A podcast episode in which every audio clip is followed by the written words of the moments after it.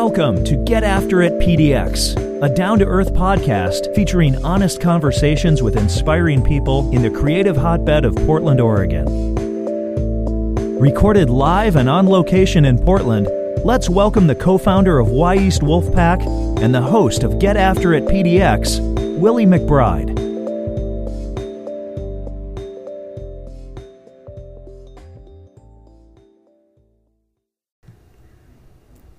Hey folks, a quick note before we get started. The Get After It PDX podcast is brought to you by the support of our friends at the Aimsir Distilling Company, a new distillery focused on bringing people together through great flavors and a warm environment. They love the way spirits taste, but more importantly, they love what they do. Spirits bring people together to make memories, build bridges, and crystallize the moment opening up in early 2020 in Northeast Portland. Here we are with Michael Christy. Welcome. Thank you, you. are the operations manager at Modern Times, the Belmont Fermentorium. That is correct. Yeah. So, in uh, specific. um, yeah. So we always have like fun uh, job titles too. So like technically, I'm operations overlord uh, of Portland. Um, but uh, you know that that title can either go one or two ways. It's people see the playfulness of it, and then Or they or think the it's weird or something. yeah. But like my my old job title was lore master because like I- Lore? lore, yeah. So like a lot of weird uh, like either Magic the Gathering or Dungeons and Dragons like references throughout everything that we do. So Nice. yeah. You reference many things which we'll touch on. But real quick, we are sipping on some beers. Yes, we are. Delicious Modern Times beer. Do you want to tell tell the listeners what we're drinking just Yeah. for the fun of it? So I'm drinking um, our Nitro Black House. Uh, it's our coffee oatmeal stout. Uh, this specific version actually has uh, coconut and cocoa nibs in it, and it actually is pretty special because it's a nitro version of the beer. Uh, the beer, like just Black House, comes out uh, in a normal like CO2 can, uh, but this one um, is pretty special. So it's going to get that kind of creaminess, smooth that you would uh, associate with like a Guinness or something like that. Um, but we're able to do that because we also are uh, a coffee roaster down in San Diego in our uh, other facility. Uh, we have a full production coffee uh, suite, I guess. um, and because of that, in packaging like cold brew, you can't package cold brew with like CO2 because it's, it's a food product; it'll spoil with CO2. So you have to have like a full nitrogen environment. We had to implement that into our systems well, it kind of worked out that we were able to do it with beer too, then, um, which makes it a pretty unique can. Because a lot of the times when you have like nitro cans out there, there's like a little widget at the bottom, which is basically a little CO, uh, like nitrogen canister that pops when you open the can Okay. and then nitrogenates the beer. We don't have to put any of that kind of stuff in here. It's already like it's dosed with the nitrogen as it goes into the can. Which uh, the widgets kind of explode on shelves sometimes, which uh, Interesting. we don't have Sounds that dangerous. issue, so that was pretty nice. Lots of rigorous, uh, you know, testing went into that. But uh, Sweet. Well, Yeah. thank you for sharing these great beers with us. yeah, and then you are Yeah. drinking uh, Polyrhythmo, which is a hoppy pilsner um, that we brewed up here in Portland. So uh, yeah, it's part of our kind of special release program. We do two special cans out of Portland um, every month, uh, and do like an online sale with them, and then uh, whatever isn't sold out online, we have available. Like usually the second Friday of every month, we have Okay. like uh, brand new cans and all that kind of stuff uh, of every Sweet. month uh, ready. And it has this sort of uh, textbook now for you guys. Amazing, wild, unique branding, which So- we're going to talk more about later. For sure. Uh, yeah, so our branding on that, so when it comes to anything that goes to distro, you'll have the kind of like normal modern times uh, kind of layout and all that. Uh, but when it is something that we're just releasing kind of internally within our own tasting rooms, uh, we have a huge emphasis on the art and visual aspects of what we do. Uh, so we have uh, multiple artists on staff full time, um, from people who do screen printing to uh, just like graphic designers. Uh, and so it's a pretty awesome project, and I'm like blown away every month when I see what they come up with. Uh, so I mean, they've come up with. I've seen like hundreds of designs for cans, and I, I know we haven't even touched that yet, uh, that pool. So, uh, but it's pretty awesome, yeah. And it's uh, a lot of different influences. Each one, I can at this point almost guess which designer did what, uh, just because they have their own kind of styles and stuff like that. And it's it's really cool. I've worked for a couple different breweries uh, throughout my time um, in the beer industry, and one of my favorite aspects of modern times is our emphasis on like the art and that whole culture within that as well Awesome. I, I definitely think that's uh, clearly some of the reasons that you are you guys are flourishing as a as a brand and a brewery and all that you do. hopefully the you know the good beer helps too Oh, no question, but it, it definitely sets you apart and something that has attracted me to you guys over over time here in Portland. thank you Uh, so we're going to talk a lot more about what's going on currently with Modern Times sure. Mm-hmm. and a lot more about the branding as well because that's a pretty cool aspect, like we're we're saying. But all our guests, we love to go back to back in the day, talk about your sort of your own personal creation story, where you were born and raised, and what led you to to be doing all the stuff you are now.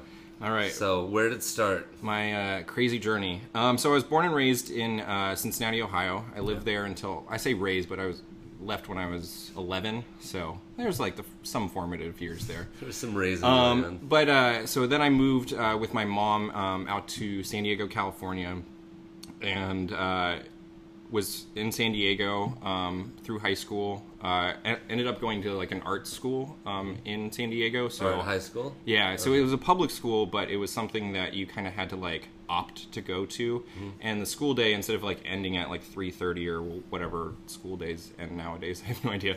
But uh, we would go to school till like five thirty, so you would have like your normal day, and then from like three to five thirty would be like your emphasis on what art you had chosen. sweet.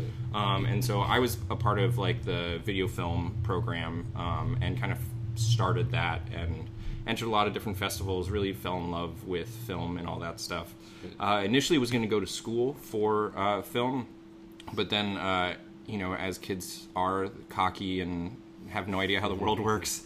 I was like, I've already done all these film 101 things, uh, so I was like, I'm gonna learn something I don't know, which ended up being like a good move, I think, uh, for me. Uh, so I ended up going to uh, UCSC, so University of California, Santa Cruz. Uh, so go Banana Slugs, the weirdest mascot of any uh, Very college. mascot, yes. Uh, I love the fact that even there, there's they have like the statues of the fighting seals, uh, which are like the original mascots, but then they got changed uh, very quickly to the banana slugs, and uh, it, I feel like that embodies it a little bit uh, better. Uh, so it's in uh, Santa Cruz. I had a weird college experience, and I definitely would have like gone back and done it differently had I like known how the world worked a little bit Yeah, better. Many many people would Yeah, say that. I think. I, I was the total like I want to have this uh, you know wild college experience. I want to like see things I've never seen before, and you know there's there's a threshold. You know there's certain things you don't need to see, and so I, I kind of was like uh, somewhat miserable. So I ended up uh, graduating in three years, and I got a double major in uh, ancient European history um, with an emphasis in first and second century Roman occupation of like Palestine, Israel.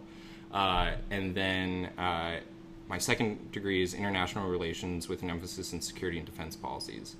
Um, but like I, within that time, was also working full time uh, at Apple uh, computers. So uh, I was commuting like up into uh, Los Gatos, um, which is like right over the Santa Cruz Mountains. Um, so really keeping so myself while busy. you were so I studying as well. yeah, so college years. yeah, so I was not enjoying college really, so I just like filled up my time as much as I possibly could with uh, as many things as I could. including working. Yeah, job, so uh, it was pretty wild, and then like within that, I was every weekend going up to San Francisco and going to concerts and Wow. all over the place. Full life. Yeah. um, and then, uh, so once I graduated uh, college, I moved back down to San Diego and I started working as a uh, naval contractor, so as a civilian, um, doing cybersecurity an- uh, analysis and research. So nothing to do with Yeah, I was beer yet. say, where where yeah, did that where- come where's from? the hops in this? Um, and so I was doing that for uh, like the length of the contract that I was working on. Um, and it was actually like right around the government shutdown, like the last one, not Yeah, the, just- the long one. Um, Yep. And I was really just kind of trying to figure out what I wanted to do because I wasn't really happy in that job. I I'm like a uh, you know introvert that is a social you know person. So I, I I love talking to people. I love having interactions. I I, I see that as like the purpose in life, right? Is making interactions with people and creating relationships. And so I was I got furloughed because and my contract was like it kind of was perfect timing because my contract like ended right as the government shut down, but then there was no contracts for me to re up on, so I had to just kind of wait around. Uh, and in that time, I was uh, throughout working for as a naval contractor. I was homebrewing. Um, my uh, neighbor, who uh, his name is uh, John Hughes, um, and he kind of has his own like little homebrew brewery that he opens up uh, called Tiny Bob. Uh, just like down the street from my, my parents' house. So Okay. every Friday we would go down there, and then as I started getting more and more uh, interested in it, and so he started showing me processes, get, letting, letting me like be a little bit part of it each and at each step, and then I started brewing. Like we would kind of trade off. I would brew a beer, he would brew a beer, um, and uh, it was pretty cool. I mean, we really uh, collaborated a lot, and he really kind of started that foundation of quality and cleanliness and like the foundations that like in beer are really essential. Uh, and I just remember sitting there and I was like kind of depressed and sad that I didn't have a job and I didn't really know if I really wanted that job anymore. Uh, and I was just sitting in the back of his garage one day and I was just watching the people in the garage because you just opened up the garage and people from the neighborhood this would come by. pop-up Yeah, yeah, yeah. I mean, he's Yeah. just a home brewer, and uh, and he just what are you going to do with the beer you you know Yeah. make? So uh, opens up the garage and allows people to come by, uh, and we have like the karma jar so that we can pay for new ingredients and stuff Yeah, like yeah, that. So and is that op- karma jar meaning tips? optional? Yeah, just if yeah. you want to donate to the cause, I guess. Um, and we, you know, obviously followed all the volume restrictions that homebrewers have and all that stuff, so no lines were crossed there. Good, good. Um, uh, but uh, I just remember sitting in the back of that uh, that garage and just seeing people interact with each other that I knew didn't interact with each other before that space existed. I saw people that I knew walked past each other with, you know, walking their dogs, might have like tipped the hat, waved the hand kind of thing, uh, but really didn't have relationships, and the community wasn't there. It wasn't a neighborhood before. And I saw how this space and beer, eh, because it started with the conversation, hey, what are you drinking? Yeah. And then that develops into such a larger conversation. I mean, we're literally doing that right now. What is the first thing we say? What are we drinking? Yeah, yeah, right? yeah, Like, yeah. and it hap- that social interaction happens so often, but it's so important, Mm-hmm. Right? Like, that's how many times have people said like they met their best friends accidentally s- sitting at a bar. My one of my best friends I met at a trivia night at a bar. Like, you know, like all all these things, and uh, I just had this like, that's I want to. What I want to do in the world is foster that. Whatever I can do to make community, neighborhood, people come together because ultimately we need that. If we're all isolate like isolated on our own, we're not going to accomplish anything. We're not going to get better. It's just all going to continue to fall into chaos. And so that was like the. It was kind of funny. Like two two weeks after I had that like aha moment, I got a, a huge contract from my old job, being like, and it was like secured for seven to nine years Oh, wow. and like huge salary, and it took me 20 minutes to turn it down, um, because I was just like, I know what I want to do. Um, So that's like a pretty, just obviously Yeah. major switch. Right. It's like this just, you know, it just And- flipped on. Like the light bulb just suddenly you decided, because before this consulting you were doing was had no, essentially nothing to do with bringing people together Right. or communities. and and it really was like the aha moment of this is what I had been searching for, um, and Did you have any, any so besides witnessing this in the little beer pop up? I mean, I, that, that that's like a whole like couple six months of me being Yeah. a part of this thing and seeing this. So it like wasn't like before a, that in your previous life Mm-hmm.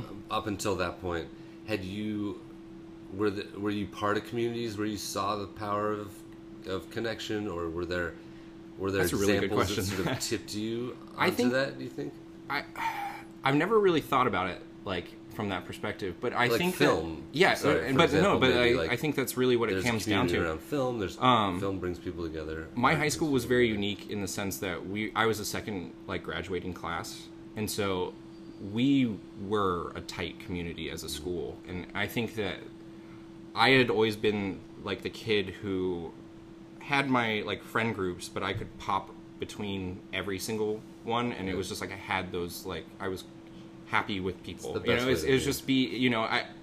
There was never like, oh, this group over here, you know, and I don't associate with them. It's like, no, they're human beings. Why not interact with them? I've always been that way. It's just like it's a human being. Yeah. Yeah. Why? What, unless I can see them actively doing something to hurt other people, Yeah. I'm going to give them the benefit of the doubt and try to have a you know cordial, no, nice conversation and start see where it goes. Yeah. Um, and so I think that that really kind of is the foundation of it. And I also think that uh, both my uh, biological parents being teachers and me being surrounded by that uh, my whole life, that was a community you know that I saw. Uh, and I saw you know my mom would go out to dinner and three of her students would be at the restaurant and they would come up and talk. And I so I'd always been surrounded by the greater connection between what you do and the people you interact with. Um, and so I think I was always seeking that, and I didn't know it um, until I one day just sat So there. And I remember like I, I like walked over to uh, uh, my stepdad, uh, and like my stepdad has been hugely formative in my life, and uh, a huge part of also why I'm in beer. He gave me my first craft beer, um, and has like really like gone to beer festivals with me and really helped me when I was like forming of what I w- wanted within beer, what that would look like. Um, so shout out to Eric there. Nice, nice. Um, but uh, so yeah, I I forget where I was going with that, but uh, Yes, well, so you got into beer. You had the light bulb moment. Yeah, You so- decided this was something you wanted to pursue. and so luckily I didn't have a job at You the turned time. down the big I, t- I, contract. tr- I turned down the, the big contract and I walked into Pizza Port, um, which is like a local um, brewery down in San Diego. They've got like five different locations. Uh, they did when I worked there. Um, and uh, basically, say, say the name again. Pizza, Port. Pizza, Port. Yeah, so like uh, remember in Toy Story where the Pizza Port was like one of the Uh-huh. restaurants. This existed before T- Toy Story, but uh, yeah, um, it started off as a pizza place, and then uh, they opened up a brewery within it. I Um, gotcha. I gotcha. and uh, down in southern Southern California, I mean, they're everywhere. I love Pizza Port. Okay. Um, and so they started off just having like five different locations, everybody brewing their own beer, Mm-hmm. uh, and it was just like you're serving it in your Pizza Port. Oh, cool. uh, and then uh, some kegs would kind of switch between them, but it was like Mm-hmm. just kind of contained within that environment. Uh, and then as I was starting there, because I ended up getting a job there, uh, spoilers. Um, then uh, they started doing cans and started distributing a lar- from a larger facility. Oh, cool. Um, but so yeah, I walked in um, and I was like, I want to work here because when I was a kid, that's where my stepdad used to take me, and I knew that he had always enjoyed the beer. And uh, you know, as I had just kind of starting, because I was like 22 at this point. Like I'm pretty young into like being able to drink when you had this this whole revelation. Yeah, so I, like I graduated college when I was uh, so I had a couple years. You know, I never drank in co- like I didn't have I couldn't go to bars in college or anything like that. So I wonder what that would have changed and everything. But uh, yeah, I, I walked in and they were like, well. Uh, we don't really have any like brewer positions, and I was like, I understand. Like, uh, I just want to get my foot in the door and see where it takes me. And they're like, so I accepted a position. I remember the, sitting in the interview. The guy's like, "How much money did you used to make?" And I was like, I, I told him, and I was like, he's like, you know, this is like minimum wage. And I was like, yeah, I'm I'm fully aware. And he's like, are you gonna be okay with that? I like, yeah, I, I- I'm I'm prepared to do this. This is I, I made this decision. I know what I'm Yeah. I'm getting into. Um, and he's like, okay, cool. Uh, be here at like 9 a.m. tomorrow, and we'll train you to start make pizzas and stuff. So I showed up a little early, knowing that the brewer came in early, and I immediately walked up to her uh, and was like, "Devin, uh, I want to brew beer. Like, I don't really want to make pizzas, but I'm here to like do whatever I have to to, you know, brew beer." Uh, and essentially, her answer So was you like, hadn't told that to the.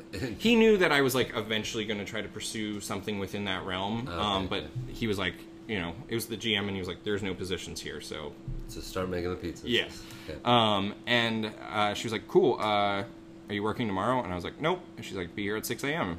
Uh, and then So I uh, milled in, uh, and so that was like the first professional beer uh, I ever got to be a part of. Wait, wait, And milled in. so uh, basically, well, it wasn't. There was pre-milled grain, but basically, I was uh, taking the grain because we didn't have grain storage at the Pizza Port location. It was like literally the size of like the facility that we're in right now. Okay. Uh, so it was really small. It was like the brewery was recessed into the ground, uh, and uh, it was like a 35 year old Czech system um, that was completely warped. And uh, but it, so many brew like famous brewers have come from that brew system. So you have like Tommy Arthur who owns uh, Lost Abbey and Port, who has GABF medals, you know, all over the place. You've got like Jeff Bagby who owns Bagby Beer, but like basically made Pizza Port what it is now uh, in Southern California. And I mean, just countless people. You can go down the line of people that have been a part of that system and then done their own thing and graduated from it, and it's kind of cool uh, that it exists in that way. Uh, but it was it was hard, hard work, and basically I I started helping out whenever it was like too laborious for someone a single person to do. Okay. Uh, there was an official uh, assistant brewer, but we kind of like traded off. Okay. Um, meanwhile, still making pizzas and uh, you know just trying to exert as much like, hey, I want to be over here as I possibly Yeah. could. Uh, you know, giving out beer recommendations, even though there were bartenders and stuff like that, uh, and just really trying to like immerse myself into that world while continuing to still do the home brewing uh, with my neighbor as well. Um, one of the guys that uh, was there, uh, that was like one of the frequent guys that would come by the uh, the home brewery in the garage. Uh, his name was Matt, and he worked for Stone Brewing. Um, and so he and I got to talking. I didn't know that for probably two months of knowing him. Oh, wow. Uh, and then one day he's like, "Hey, uh, like, what are you, what are you doing?" And I was like, "Well, I'm just like working at Pizza Port and uh, just trying to figure it out. You know, I'm applying to a lot of different uh, breweries just to try to get like actual, actually into the brewery." Um, and he was like, "Well, I know it's not a production position, but uh, we have like a s- sales events um, position opening up at Stone. Uh, you should apply. I'll like give your resume to the person uh, who's hiring." So Sweet.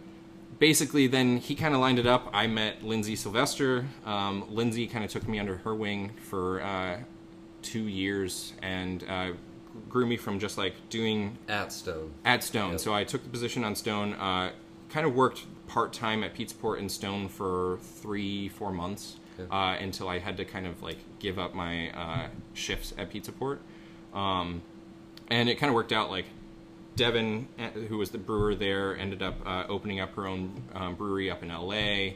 Uh, the assistant brewer, uh, that Matt, who I worked with, uh, went to um, the OB location to be the head brewer over there. So we all kind of like split up at the same time. So it kind of worked out nicely. Then they had somebody else come in and start the whole program over again.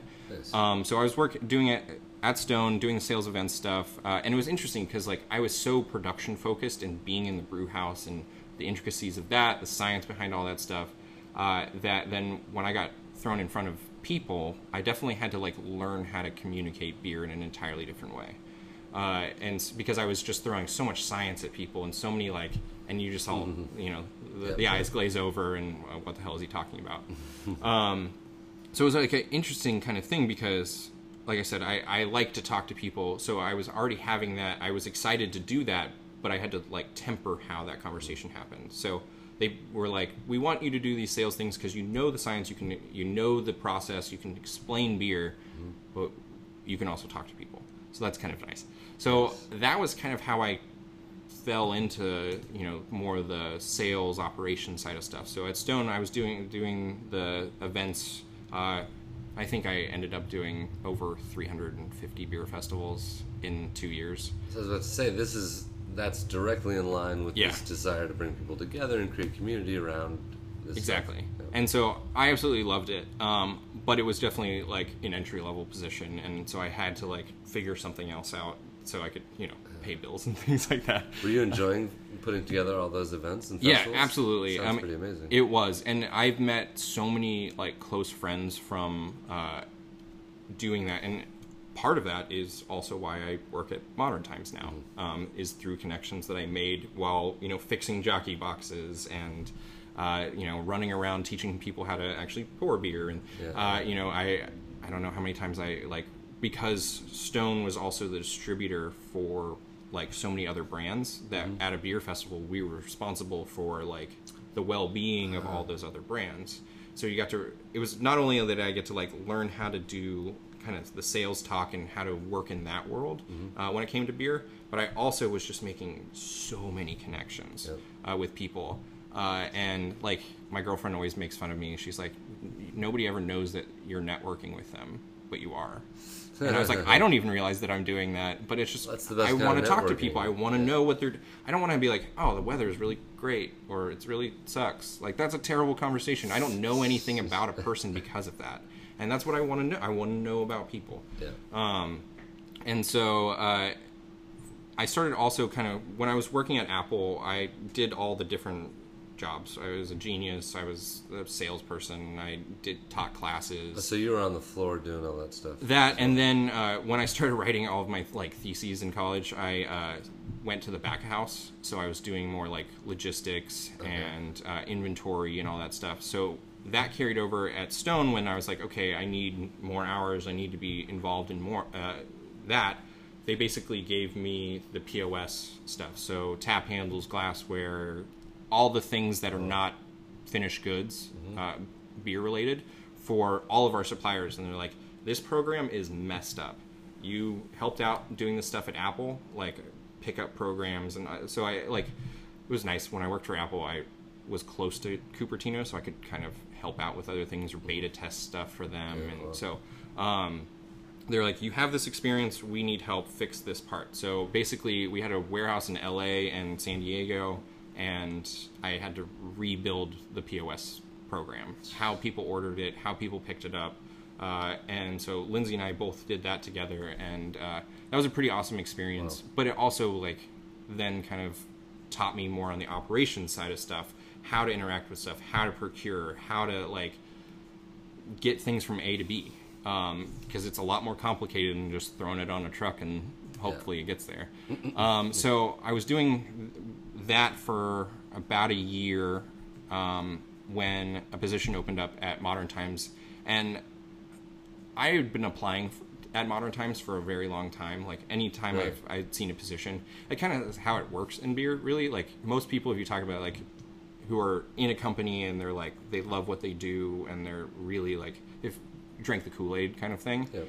um, most of the stories are i applied 11 12 times before Yeah. i got in and that's totally true i mean it was the same thing where like i i don't know how many resumes i threw out there but just beer was at, in such a boom at the time that it just like everyone So let's wanted to put a work on it. year on this exactly. Like when? What were your Stone years, and when did this? Because Modern Times started brewing in 2013. Was it? Yep.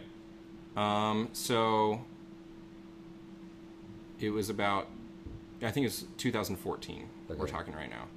Um, Where you had started already trying to get on with Modern Times. yeah. So I, Stone. yeah. So I remember stuff. like the day where uh, one of my bosses was like, "Hey, uh, Modern Times, we're like bringing them on. Go down there and check So it out." as a distribute. yeah, just as like go in and you know t- taste the beer, just be incognito, kind of. And that was the best part of my job, right at that time. Was like my boss was just because I he knew I knew process and I had been tasting beer and with my old job uh, that I he trusted my palate. So I remember, it, and it was funny because like we always joke about it. We had like one beer on tap when I went. Uh, because the beer had been moving so fast that they couldn't keep it uh, in house, and we just couldn't make enough.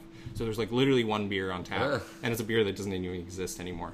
Um, but uh, so yeah, I think 2014, 2015, roughly about like that was my Stone years right there. Um, and then so in 2016, yeah, um, I ended up moving over to uh, Modern Times, and it, Just real quick, Stone was like the one of the old guard, so Mm-hmm. to speak, like a really established. Yep. Um, And I remember people telling me when I left Stone, they were like, "Well, you're gonna leave Stone for like yeah, the, a sure thing for something that's building itself." And I was like, yeah. So "Yeah, what? Like, what was exactly." your perception? Like you said, you had this desire to get on. Yeah. With modern times, so there was an attraction there. What? Um, what was attractive about it? I first off, I was infatuated with the fact that the the original stance on everything was like Modern Times didn't have like an IPA for years. Oh, really? uh, in a market that was so incredibly IPA heavy, and I I appreciated that being like this is how we step away from everyone else. yeah. Um, That's cool. also, like I mean, the visual aspect. I mean, there's no question that the visuals. So that it's always been. Oh yeah, I mean, the tasting room in San Diego, our original tasting room, uh, was all done by the employees. I mean, Okay. uh, this weird story we always tell is like uh, the brewing permit didn't come in on the day that we thought it was going to come in. uh so we had brewers on staff with, but we couldn't brew. So what were we going to do? We ended up having them sort books by size and color, and then basically stack them up, and we created the facade of the bar from those books. But it was because like we That's didn't awesome. have. It was all that very much that DIY. Uh, Yeah. You know, our current events manager, uh, his like first day at work was painting a wall. Like it, everybody's kind of had to step up, and and the visual aspects have been so important from the very beginning, and it was very apparent. And the branding was just like a white can sitting on a shelf back then with like big bold letters and it told you what it was. It gave you three descriptors. That was like unheard of. A can in san diego was unheard of. these Uh, big letters. yeah and it just modern times and then it like had a unique name and uh, like i said there were styles that i wasn't getting anywhere else. There were hybridized styles and i was just like really infatuated with the taking the chance on something different uh, the way it was presented Mm-hmm. and i also just loved all the people that worked there. Because i had been interacting just- with them through the festivals and going there and just as being a part of the distributor i had to work with them all the time. Um, and uh, i there was like the kind of like serendipitous like fate calling moment where i was like okay i know i'm going to eventually work at modern times when uh, uh, one of the guys that sat next to me at Stone uh, left to go be the procurement manager at Modern Times, and the day he left, he like left a Modern Times T-shirt on my desk, and I was like, ah, there it is. There we go. Yeah. So then, uh, yeah, Very I cool. started uh, working there as a sales analyst, basically. Um, that was where my lore master title came from. Ah. Uh, and then, couple, a year later, they were like, "Want to move to Portland?" And here we are now. A year after starting with them. Yep. So what was the what was the offer for Portland? I mean, just out of the blue, they said, "Do you want to move?" So when I first started, I was like, I want to be. I realized that I really enjoyed. If I myself was not the person facilitating that day to day like interaction with people, I really enjoyed the logistics and the puzzle to make it happen. okay.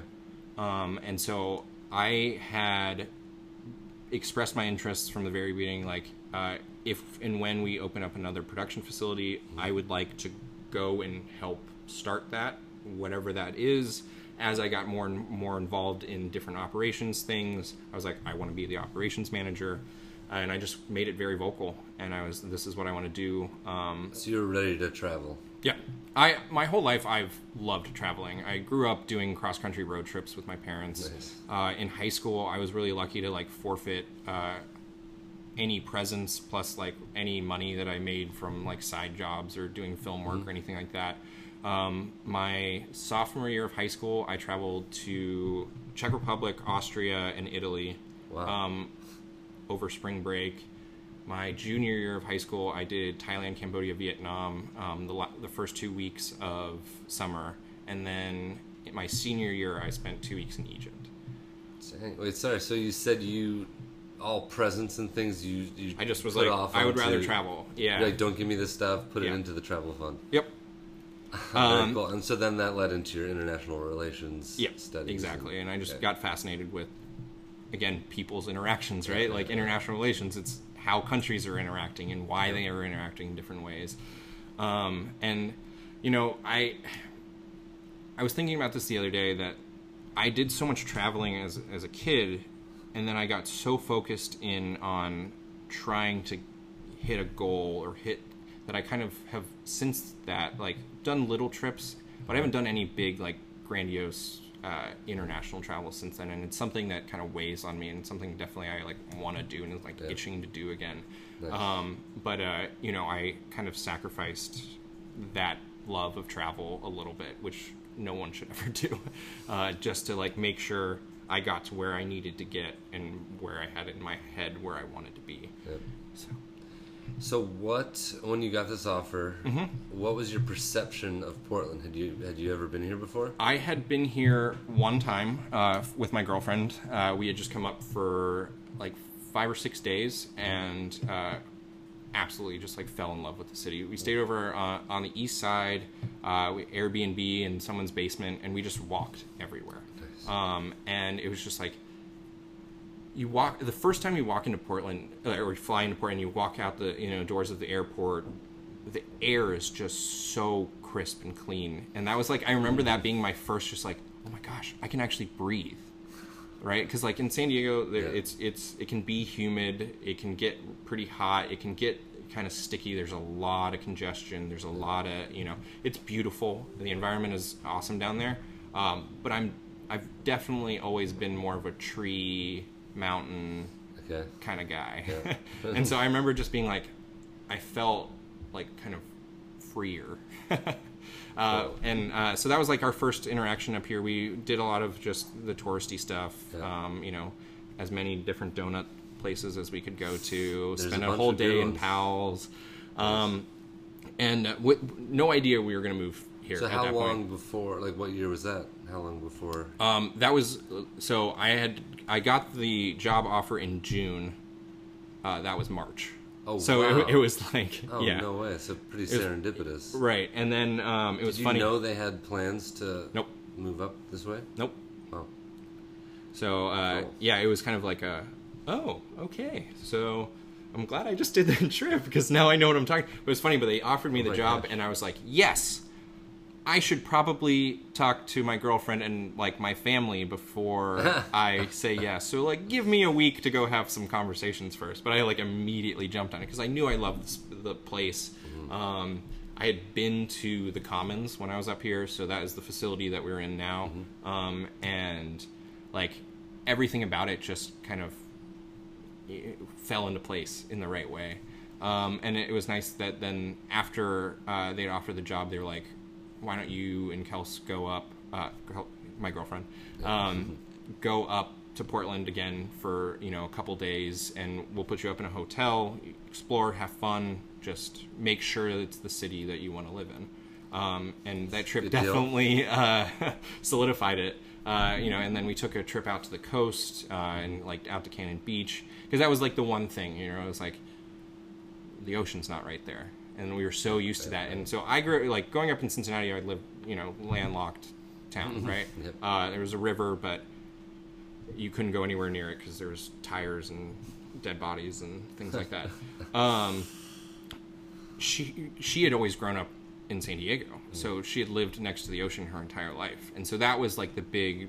I was 100, percent and I just wanted to make sure that she was 100. percent um, And uh, now we live up here. sweet. Um, so it was a pretty wild uh, transition. So we uh, opened up the brewery l- last year in January. We received the keys January 2nd. We opened to the public January 26th. Uh, yeah, pretty nuts. Um, so a few of us, um, when we, we basically got here on the 2nd, really started working on the 3rd, rented a Airbnb for all of us to live in. Like I lived in the attic of an Airbnb for the first two months of living in Portland. Um, because it was just, you know, it was a hundred hour work weeks. We were building, like, we were completely changing the, what the tasting room looked like. We were moving around tanks. We were getting the beer ready for uh, opening up. There was just so much going on um, that we would have our normal work day and then we would do art things uh, for the latter half of the day. Or Sounds fun. a yeah, it was it was like super fun. Um, college pulling all nighters. it was. It, it was a really cool experience, and like I got a lot closer to like some of the management people um, in the company, some of the like with the artists and stuff, uh, and it was just a really unique and cool experience to witness that kind of creation. It's something you know.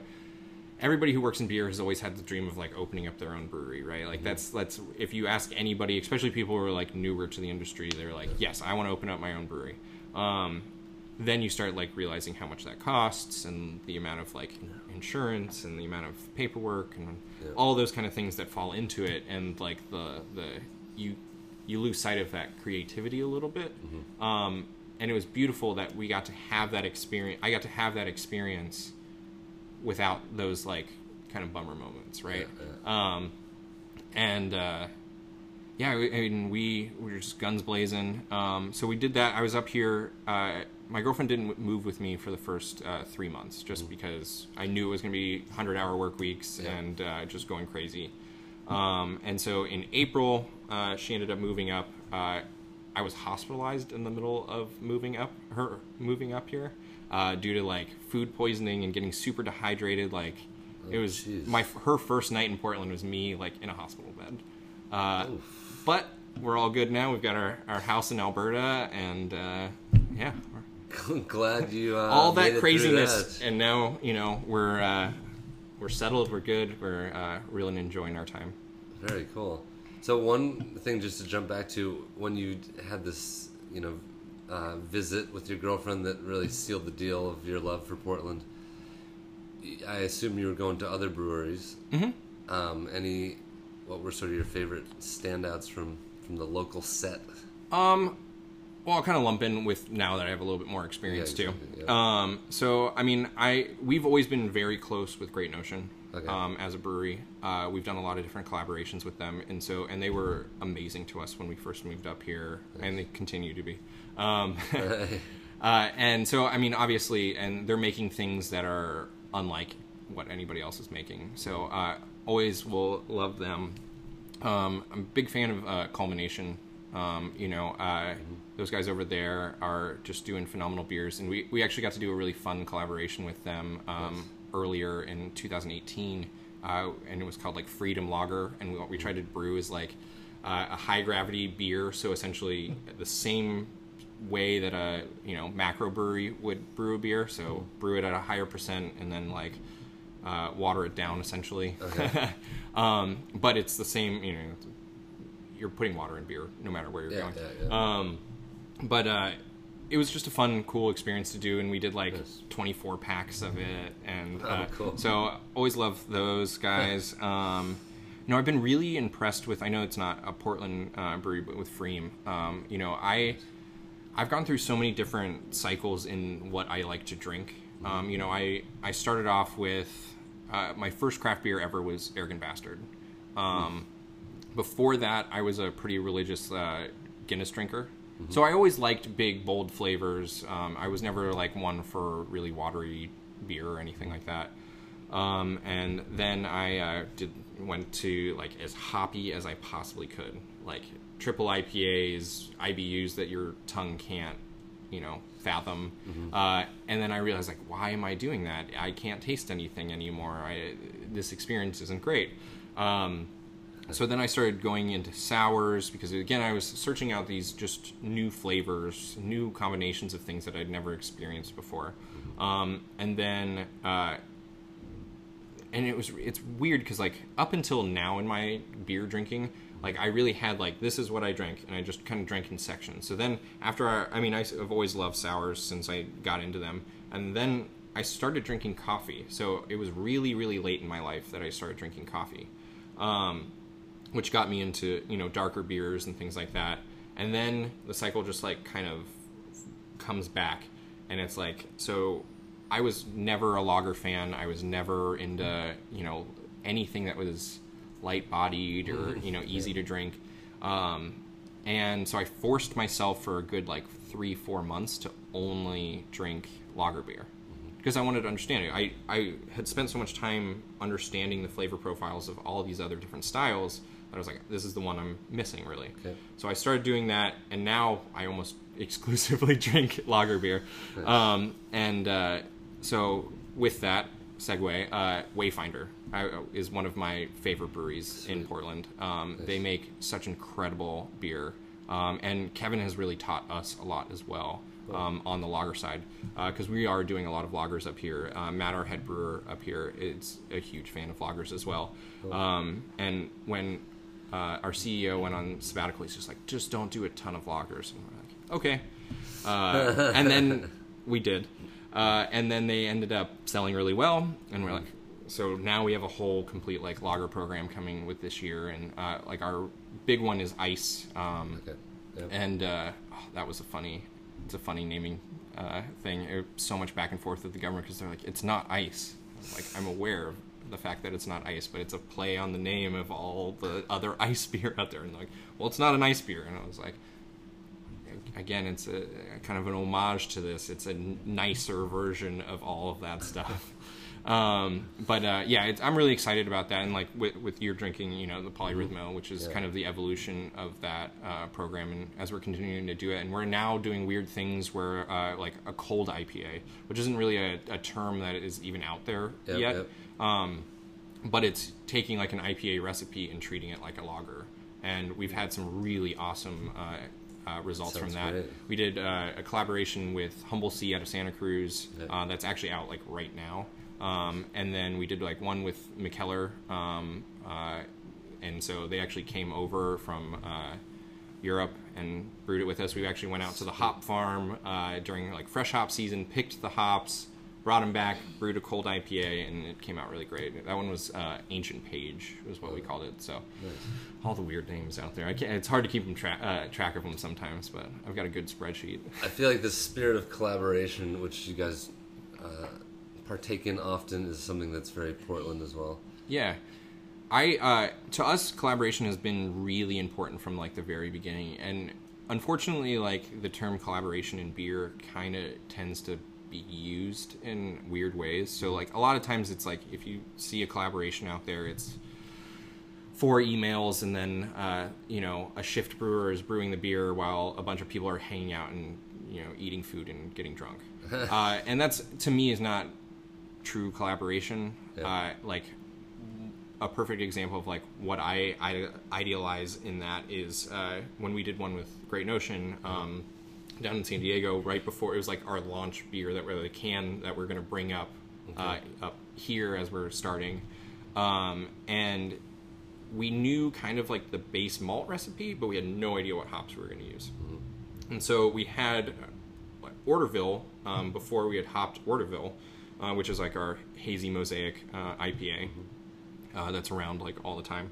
Uh, we kind of took the base of that and then just a bunch of different glasses, crushed up hops, put it in there, aromatics, tasted it, and we came up with the hop profile right there in the middle while the you know it was boiling. Yeah. Um, and so that that's true collaboration. Actually, taking what they know and what we know, and like making it happen there and then Together, Um, you know, with Yeah. Wayfinder, uh, we've you know we'll use their yeast and we've used ours and a combinate a blend of those things, and Mm-hmm. we're actually taking resources and and knowledge and actually using that to collab, not just like let's throw our name on there because the marketing is so important to us already that we're not going to lie about it. Mm-hmm. Yeah. We're not going to cheat the, the the marketing game there in that.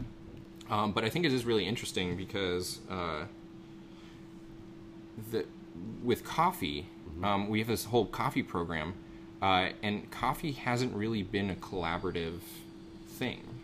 Uh, coffee for us started with Black House. We were trying to make this beer all the time, and the coffee we were getting wasn't really consistent. Uh, so we're like, well, we got to make it ourselves then.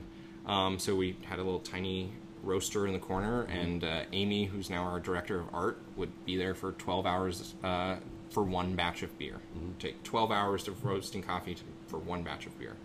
Um, now we have like the full production and all that kind of stuff. Yep. Um, but that was a weird thing for us is to see that the collaboration wasn't really like there in coffee. So we've been trying really hard to uh, like push that in the same way that we do beer. Where uh, Yeah, you you roast stuff, we'll roast stuff, blend those. Yep. Coffee, like, blends are finally becoming a thing in coffee. Before it was just like single origins all over the place. Yep. Um, so yeah, I mean that's something that we when we moved to Portland, we were really excited to do like as many collaborations as we possibly could.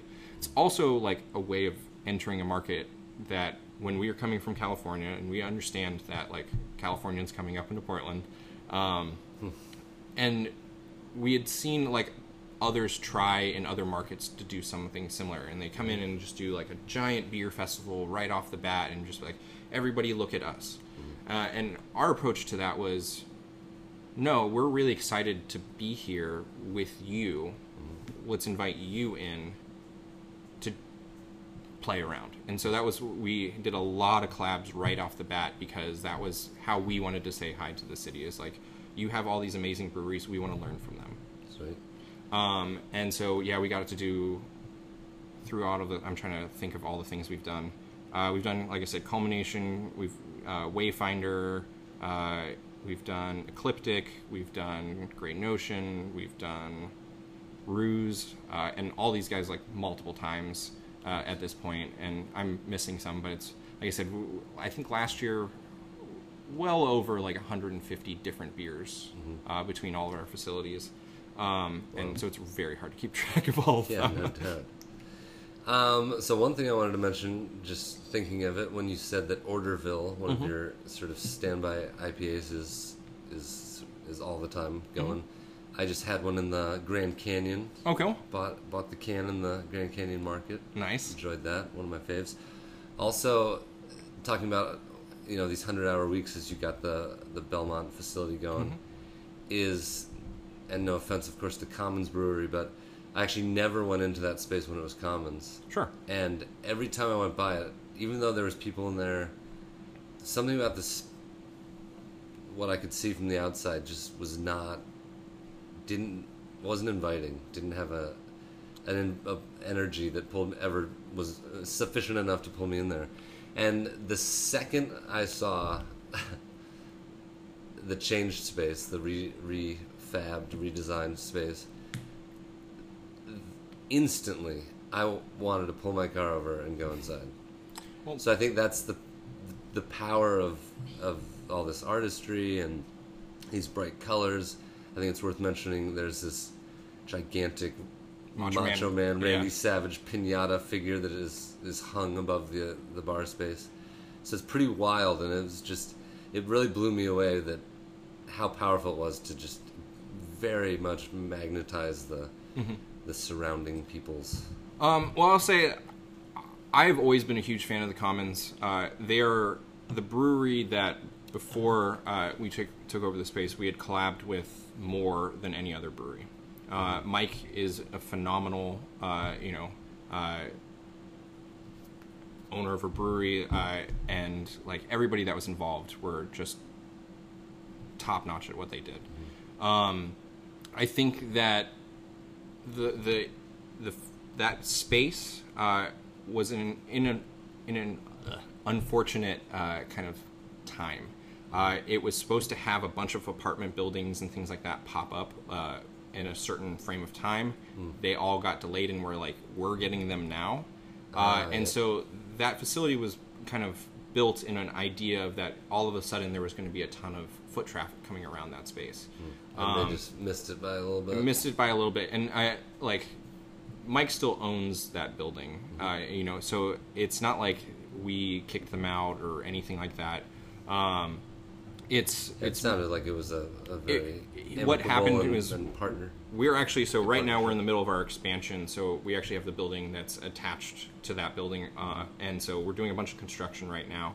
Um, the original plan was to essentially be in that building commons be next to us and us be able to share resources and kind of just be neighbors in that. Um, but when they realized that you know they had to kind of shut down uh, reached out to us and we were like absolutely so uh, it's the beer that they made was absolutely phenomenal. Uh, if you can find it anywhere, still, I would highly recommend it. I just think that it didn't work for the space that it was in. One thing I want to talk about, um, and we're we're getting a little bit low on time. There's so much to talk about. So, like I've said with I spent way too much time talking about myself. So no, hey, well, that's why you're on here is to talk. So, but like many of our guests, we definitely would love to have you back Sure. to talk more. But we have we definitely have some more time today. So I wanted to touch on the fact that you, you guys serve a bunch of amazing food at the brewery. sure. And it's very delicious. Thank you. I am not a vegetarian or vegan. Neither am I. I try to be thoughtful about what I eat, of course, but uh, and try to be you know be a reductarian, but and so yeah, being that I'm not vegetarian or vegan, I still love your vegan all vegan menu. So why Sure. do you have an all vegan menu? Um, so when it comes to it, uh, you know, veganism. Uh, our founder and uh, owner is vegan. Okay. Um, and everything that we make is vegan. So beer, coffee, food. Um, a lot of people are like, how is beer not vegan? There's plenty of ways that beer can't be vegan, um, from fish bladder to lactose. Uh, But uh, for us, it really comes down to more of like an environmental stance. Uh, we are trying to do our best to make the least amount of impact, and brewing is a fairly impactful uh, industry. There's a lot of water, there's a lot of resources, and so every little step that we can have to try to mitigate that, uh, we've tried to do. So with veganism, we knew that going in, starting out in California, the water crisis and the drought was just forefront. We had, you know, our friends up at uh, uh, Bear Republic literally have to shut brewing operations down because they ran out of water.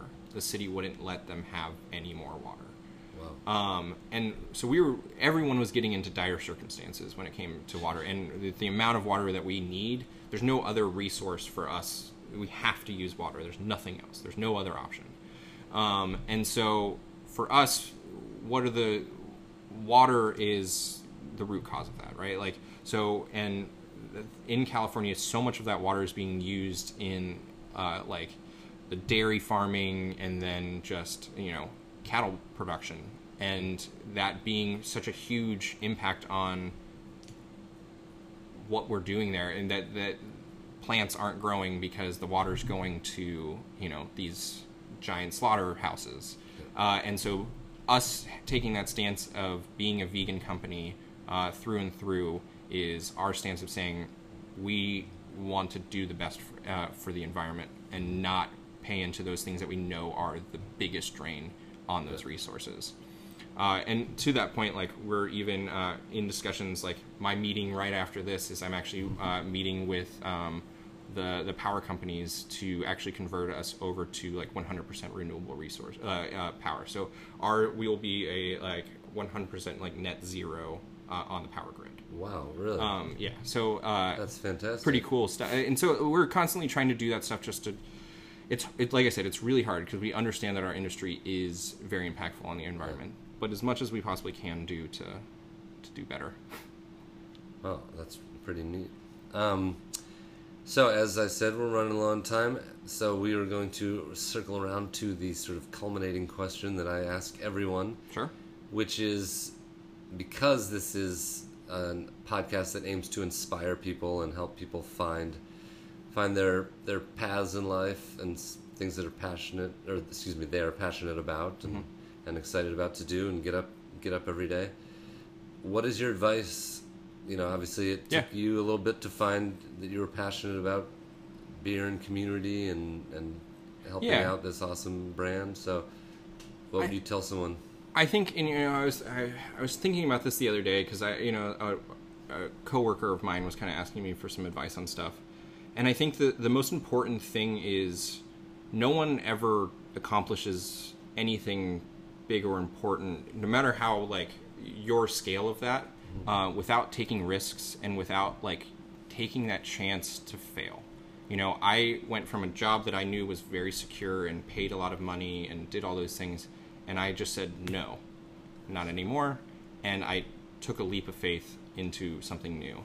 And no one ever moves forward in their life truly in an impactful way without just taking those risks and taking that that chance to do something you know bigger or greater or whatever your definition of those things are. Um, and i i know it's like just takes risks but it's it's truly like every so many people in their lives are complacent with the, the place that they're in. And it takes the few people or individuals and i'm not saying that i'm that to step up and step out of that place to make an impact on the world and to change the world. And uh, that would be you know take that leap. That would be my uh, ultimate advice because ultimately if you fail it, you, you'll be fine. You, you've got things behind you. You know you either if but to take that leap that take that chance on something greater bigger uh, something that you like i said outside of your normal agency uh, can change the world. That's how people change the world at the very least change your own world right yeah. And yeah, that's what I mean. Like your definition within that, wherever that scale is that makes you happy, but do that thing, do the thing that's going to make you happy, right? Like so many people don't, and I don't understand that. People are just accepting of where they are, what they're doing, and if they're when they're not happy with it, just take that leap, and you ha- have you know, and then in the end, have people around you that make you happy. I mean, ultimately, when it all shakes out at the end, uh, you know, it's about the experiences, it's about the relationships, it's about the people, it's about the impact. Because when you first had, you know, a craft beer and first started getting interested in this when you were home brewing and your buddy was home brewing, did you ever have any? Could you ever have foreseen that, that you'd be in this place now with all this, No, all not these at all. responsibilities and all these different? Um? You know, I uh, I just always assumed that I would be, you know, in the back end, hidden corner somewhere. That's uh, you know, and uh, again, it's it's not it's not allowing yourself to do that. It's not allowing yourself to fall behind. It's not allowing, and then you have to take that agency yourself. Well, words of wisdom from Michael Christy. Thank you Hopefully, so much. hopefully it's something. oh, it is something. Well, very thankful to have you on today. As I said, thank you love for to have having you me. back. Yeah, absolutely. Have a wonderful day. you too. Alrighty. All right.